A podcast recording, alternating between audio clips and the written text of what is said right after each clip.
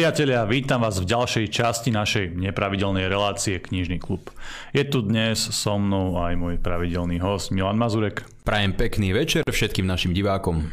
Dobre, v dnešnej časti si e, tak detailnejšie povieme o knihe nášho kolegu, doktora Ľuba Hudia, o knihe Obklúčený libiotmi. Vyzerá takto, samozrejme, e, aj možno dôležitá informácia hneď na úvod, pretože predpokladám, že viacerí z vás budú chcieť e, túto knihu vyhľadať alebo nájsť, alebo si ju kúpiť, tak nájdete ju na www.obchod.kulturblog.sk už sme ju viackrát v reláciách predstavovali, už sme viackrát sa o nej aj rozprávali priamo s Ľubom, len teraz si dáme uh, možno takú súku čitateľskú alebo ten čitateľský pohľad, ktorý si potom samozrejme môžete porovnať aj s tými staršími videami, reláciami, kde sa zase Ľubo vyjadruje ako autor. Už názov knihy Obklúčený Libiot mi napovedá, o čom to asi bude. Ľubo, poviem tak teraz vo všeobecnosti, tam veľmi takým pekným a ľahkým spôsobom opísal všetky tie mainstreamové narratívy, ktorými sme pravidelne obklúčení a ktoré nás jednoducho sa pokúšali degenerovať, pretože to sú hlavne degenerácie, lebo tam opisoval ešte vtedy aktuálne opatrenia voči pandémii, upisoval tam Black Lives Matter a podobné cirkusy, a táto kniha môže zároveň slúžiť ako taký pamätník všetkých tých uh, svinstiev, ktoré sme uh, museli vtedy zažívať naozaj naplno.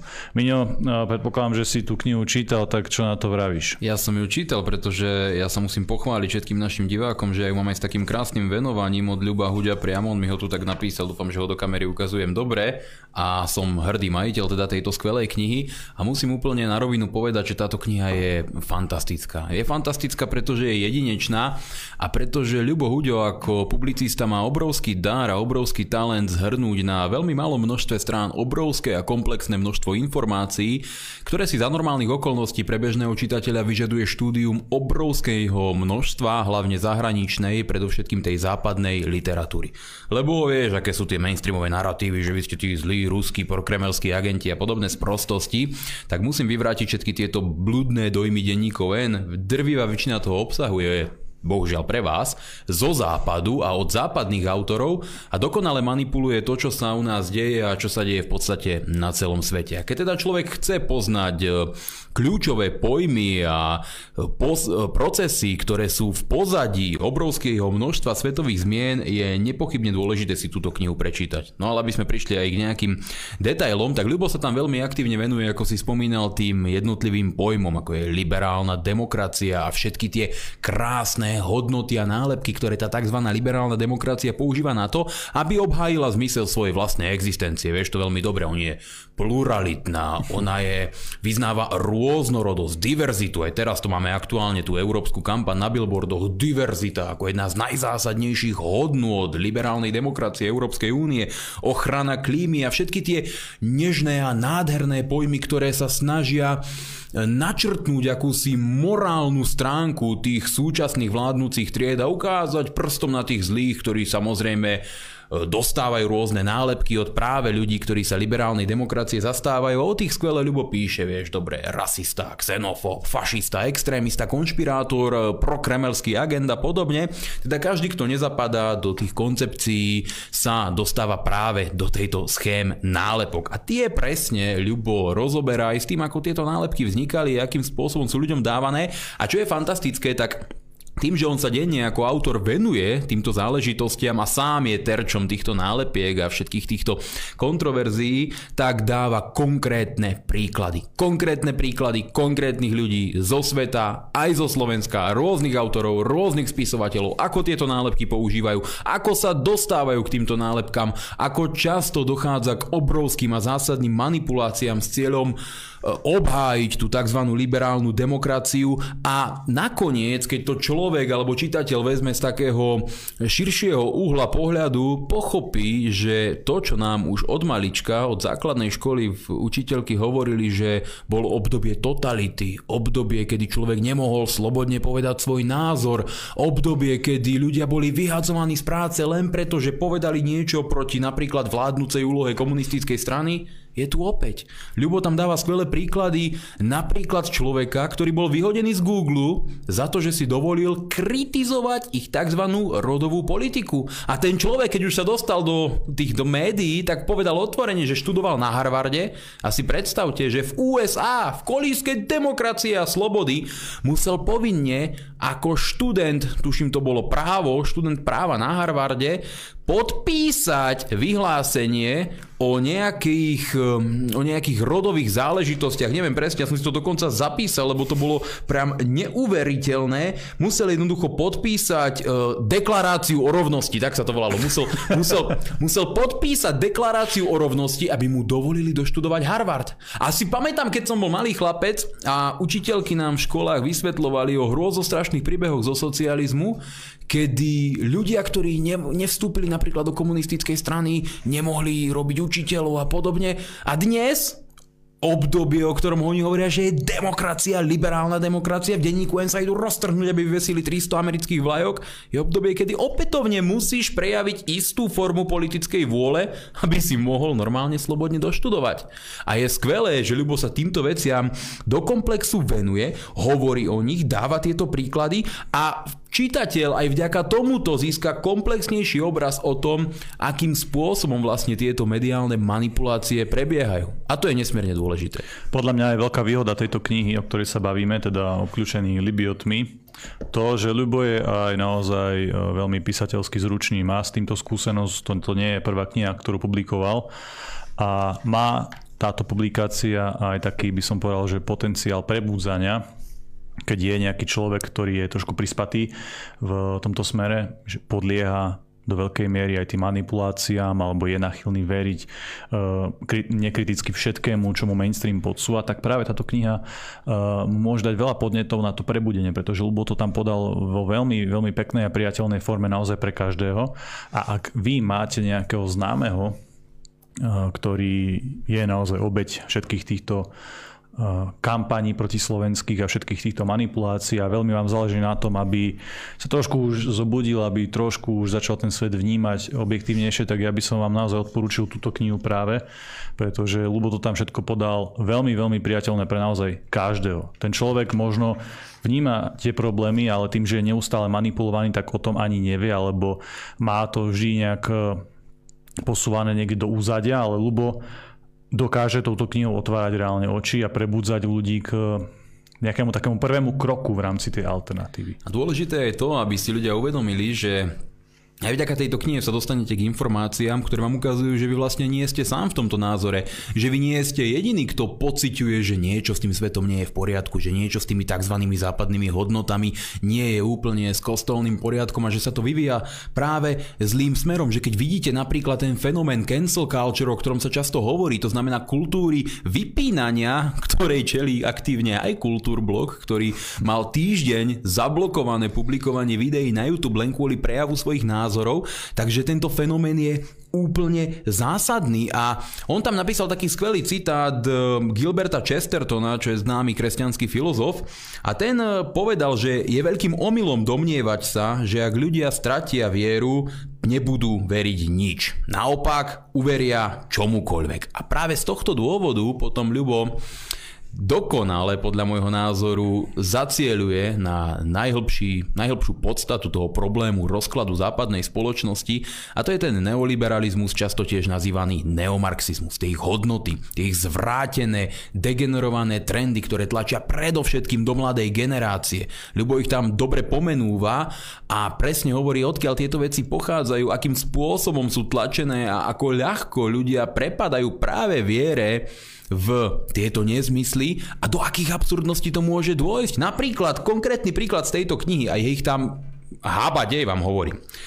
Spojených štátoch amerických je taká skupina archeológov, ktorí si hovoria Black Travel Collective alebo tak nejak a oni sa považujú za anarchistických archeológov, čo je akože neuveriteľné, keď aj do archeológie, čo je veda, kde máš vykopávať nejaké staré historické predmety, určovať im e, dátum vzniku a kultúru, ktorá ich mohla teoreticky používať a dôvod, pre ktorých používala, ale oni práve aj do tohto vkladajú tú modernú neomarxistickú ideológiu a títo napríklad sú pohoršení z toho, že moderná architektúra využíva rôzne metódy, napríklad skúmania DNA a pozostatkov ľudí, ktorí napríklad vykopú niekde na starých cintorínoch a určuje im pohlavie a rasu. A to je nepriateľné, pretože podľa tejto skupiny amerických anarchistických archeológov my nevieme, za aké pohlavie sa ten daný človek, ktorého oni napríklad 5000 rokov starého vykopali, považoval. Rozumiete? Oni mu určia biologické pohlavie, ale my nemôžeme tušiť, že či on sa považoval nejak inak. Príklad, nájdeme starú vikingskú mohylu, tam vykopu nejakého jarla a teraz povedia, no to bol povedzme dôležitý panovník z obdobia vikingov a naraz príde nejaký anarchistický archeológ. Ako si ty dovoluješ povedať, že to bol muž? Čo keď on sa cítil ako žena? Jednoducho moderné progresívne nezmysly dávajú do minulosti. A čo je horšie, tak im vadí samozrejme aj to, že sa určuje na základe kostierných pozostatkov aj rasa toho človeka. A viete, čo to znamená, keď sa určuje rasa človeka? No samozrejme, posúva sa tým ideológia beložskej nadradenosti, pretože sa dochádza k nejakému zvrátenému zisteniu, že všetky významné kultúry a všetky významné nejaké objavy e, majú na svedomí hlavne e, ľudia bielej rasy. A to im strašne vadí, ale to je skrátka historický fakt, oni to nemôžu poprieť a teraz sa tváriť, že je to skrátka nejaký nezmysl a tieto ideológie dospeli práve do tohto stavu, kedy sa úplne ničí ešte aj vedecké poznanie a schopnosť vykonávať e, základný vedecký prieskum. A je super, keď to je takto pomenované, lebo v denníku vy sa o tomto nedočítate, že anarchistickí archeológovia protestujú proti určovaniu pohľavia pretože tam tým anarchistickým archeológom držia palce a sú to vlastne ich anarchistickí kolegovia, len trošku inej oblasti.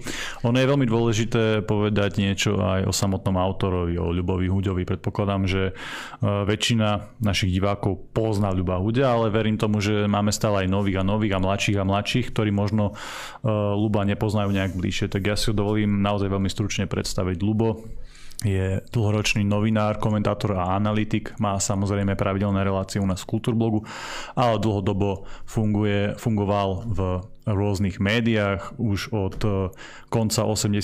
rokov zažil si dva režimy, ktoré vie veľmi dobre porovnať a robí to aj v tejto knihe, porovnáva tie, tie nasilu pretlačané narratívy aj zo socializmu s tým, čo je nasilu pretlačané dnes, čiže uh, vie, o čom hovorí a vie porovnať práve tieto dva obdobia a je potom veľmi zaujímavé, aké výsledky mu z toho vychádzajú. Ľubo pracoval aj v slovenskej televízii, samozrejme dokým nebol vyhodený. Asi tušíte, prečo bol vyhodený, no pretože si tam rázil tú svoju vlastnú líniu, nejakú samostatnú, objektívnu a viete, že to sa slovenskej televízii ani vtedy, ani teraz veľmi nenosí. Ľubo Huďo je jedným zo by som povedal, tých najhlavnejších zakladateľov slovenskej alternatívnej scény. Je to človek, na, na ktorom vlastne taktiež tá alternatívna scéna na Slovensku tu u nás vyrastla. Takže e, za ľubom sú naozaj obrovské, obrovské skúsenosti, ktoré je vidieť naozaj aj na tejto knihe. No a každému človeku, ktorý nespoznáva svet okolo seba, tak ako sa to postupne stáva aj mne, keď e, dochádzam do kontaktu so súčasnou mladou generáciou, pretože ja ale sa, my sme tiež mladá hej, ja som sa zvykol doteraz považovať za mladého, ale za dva mesiace mám 30 rokov a zistil som, že keď dnes hovorím s 18-19, nie daj Bože ešte 16 ročným človekom, ja úplne strácam kontakt s realitou, ktorú žije ten človek. Ja už som skrátka úplne inde. Ako stalo sa mi včera, poviem príklad aj tu pre divákov a súvisí to aj s touto knihou, že som videl asi 6 minút relácie bez servítky na jednej e, televízii a ja som nevychádzal z údivu. Nie preto, že by som to pozeral kvôli tomu, že ma to fascinovalo, ale bol som v blízkosti televízie, nebudem špecifikovať za akých okolností.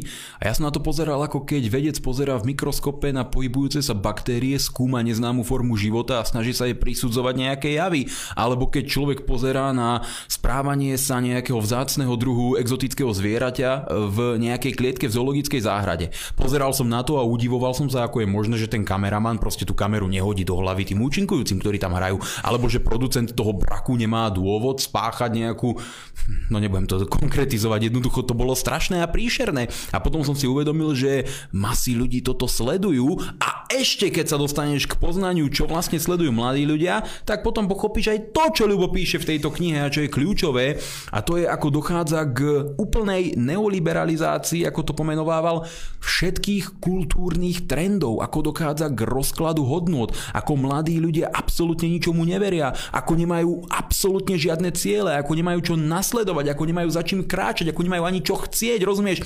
Keď sme boli mladí, tak ešte ako tak fungoval nejaký systém, že každý po niečom túžil, túžil niečím byť v takom tom správnom, dobrom zmysle. Niekto chcel byť športovec, niekto hokejista, niekto futbalista, niekto boxer, niekto tenista a tomu podmienoval tie aktivity, ten výkon, tú snahu vo svojom živote, trénoval, vzdelával sa v tom, poznával to, nacvičoval to, jednoducho chcel urobiť všetko preto, aby kráčal za tým cieľom. A vďaka tomu nemal čas na blbosti, ako boli alkohol, drogy a podobné nezmysly. Nekonzumoval hlúposti cez YouTube, cez rôznych influencerov influencerov a podobne. Samozrejme tie technológie neexistovali. Niekto chcel byť dobrý lekár, niekto chcel byť vedec, niekto mal rôzne ciele, chcel cestovať, chcel poznávať svet, ale ten kľúčový moment, to znamená chcel niečím byť, chcel sa niečím stať, chcel tu niečo zanechať a chcel proste rozvinúť svoj vnútorný talent, ten sa dnes vyparil. Bohužiaľ, dneska keď rozprávaš s mladou generáciou, tak tí ľudia ako keby stratili v živote všetky tie kľúčové body, všetky tie kľúčové hodnoty, všetky tie ciele a výsledok vidíme aj dnes okolo seba. A pre presne o tom píše Ľubo v tej knihe a toho sa týka aj tá posledná kapitola e, toho, ako preraziť to obklúčenie Libiotov a to už nechám v podstate na čitateľov, aby sa s tým oboznámili, nebudem vám hovoriť pointu tej zásadnej kapitoly, ale prvom rade ja považujem za nutné rozširovať svoje vlastné poznanie. Keď človek nepozná keď človek nevie, keď nemá skúsenosti a nevníma tieto trendy a tieto veci a nepozná tie fakty, ktoré sa v ich pozadí nachádzajú, ťažko môže urobiť informované rozhodnutie. Ťažko môže posúdiť, či to, čo sa na ňo v danej chvíli valí napríklad z televíznej obrazovky alebo od nejakého tragéda z YouTube je sofistikovaná manipulácia alebo ide o normálny prejav tej najlepšej vôle. Posledný príklad, aby som vám to povedal. Včera mi jeden známy poslal reláciu ťažký týždeň na YouTube. A e, bola to relácia, ktorú ja za normálnych okolností nepozerám, ale týkala sa to žien v politike. A on tam, ten clown, ktorý robí tú e, reláciu na YouTube, hovoril o ženách v politike a dával tam príklad je pani Belousovovú a vykreslovali ako katastrofu e, Romanu Tabák, ktorá síce dobre nie je najjasnejšia žarovka v politike, ale urážali tam. A potom úplne na rovinu a otvorene ponúkol pani Radičovú ako žiarivý príklad a že, im, že mu je trápne, že takáto úžasná žena v politike bola a nikto ju nevedel oceniť alebo Mariu Kolíkovú ako neuveriteľný a nedoceniteľný politický talent. Lenže my vieme, že je to trápna politická manipulácia. Ale keď to pozerá 17-18 ročný človek, čo si urobí, aký dojem? No tu sú nejaké tupane a tu sú geniálne výkvety politickej kultúry, vedomosti a talentu. Lenže každý z nás vie, že také isté video, ako ty dokážeš spraviť na Romanu Tabak, môžeš spraviť kľudne aj na Kolíkovú, že je to bezcitná žena, že ju nechávala svoje zamestnankyne na ministerstve kočikovať svoje dieťa, že jej sestra aj ona, ako povedal Matovič, je podozrivá z ťažkých podvodov, keď e, tunelovali nejaký ten bytový podnik. A to už vyzerá trošku horšie. No ale to v tom ťažkom týždni samozrejme nebolo. A toto mladí ľudia dnes nevedia rozoznať a oni práve takéto veci konzumujú. Práve o takýchto veciach hovoria. A keď budete aj vy ako povedzme rodičia takýchto detí čítať práve takúto literatúru, ktorá je mimoriadne aktuálna, ona vyšla koncom minulého roka, tu sú tie najaktuálnejšie veci. To není, že čítate niečo z roku 1905. Čítate najaktuálnejšie témy, máte najaktuálnejšie príklady. Ak týmto potom budete konfrontovať mladú generáciu, môžete aj ako rodičia lepšie priviesť vaš vaše mladé ratolesti, vaše deti k tomu, aby lepšie poznali svet a vedeli odolávať tým základným nástrojom. Preto naozaj Fantastická kniha, rád som ju prečítal, dnes som si ju prelistoval znovu, už som ju čítal trošku dávnejšie a znovu mi tie príklady s tými anarchistickými archeológmi vyrazili dých a môžem vám ju s maximálne čistým svedomím odporúčať ako veľmi hodnotný kus literatúry. Priatelia, toľko náš literárny alebo nejaký knižný typ. Určite tie knihy majú zmysel aj v dnešnej dobe. Nemusí byť všetko len o tých uh, mobiloch, notebookoch alebo televízii. Kniha ako taká je ešte stále podľa mňa aktuálne médium a hádam aj vždy bude. Minule sme sa bavili o minulosti tým, že sme vám predstavili alebo odporúčili knihu o spomienkach slovenských veteránov. Bavili sme sa aj o negatívnych trendoch, ktoré nás e, majú čakať v budúcnosti prostredníctvom časopisu Radix a dnes je to taká, taká exkurzia do tej e, naozaj zaujímavej prítomnosti, do, do toho diania okolo nás, do toho obklúčenia libiotmi. Takže toľko z našej strany, priatelia, majte sa.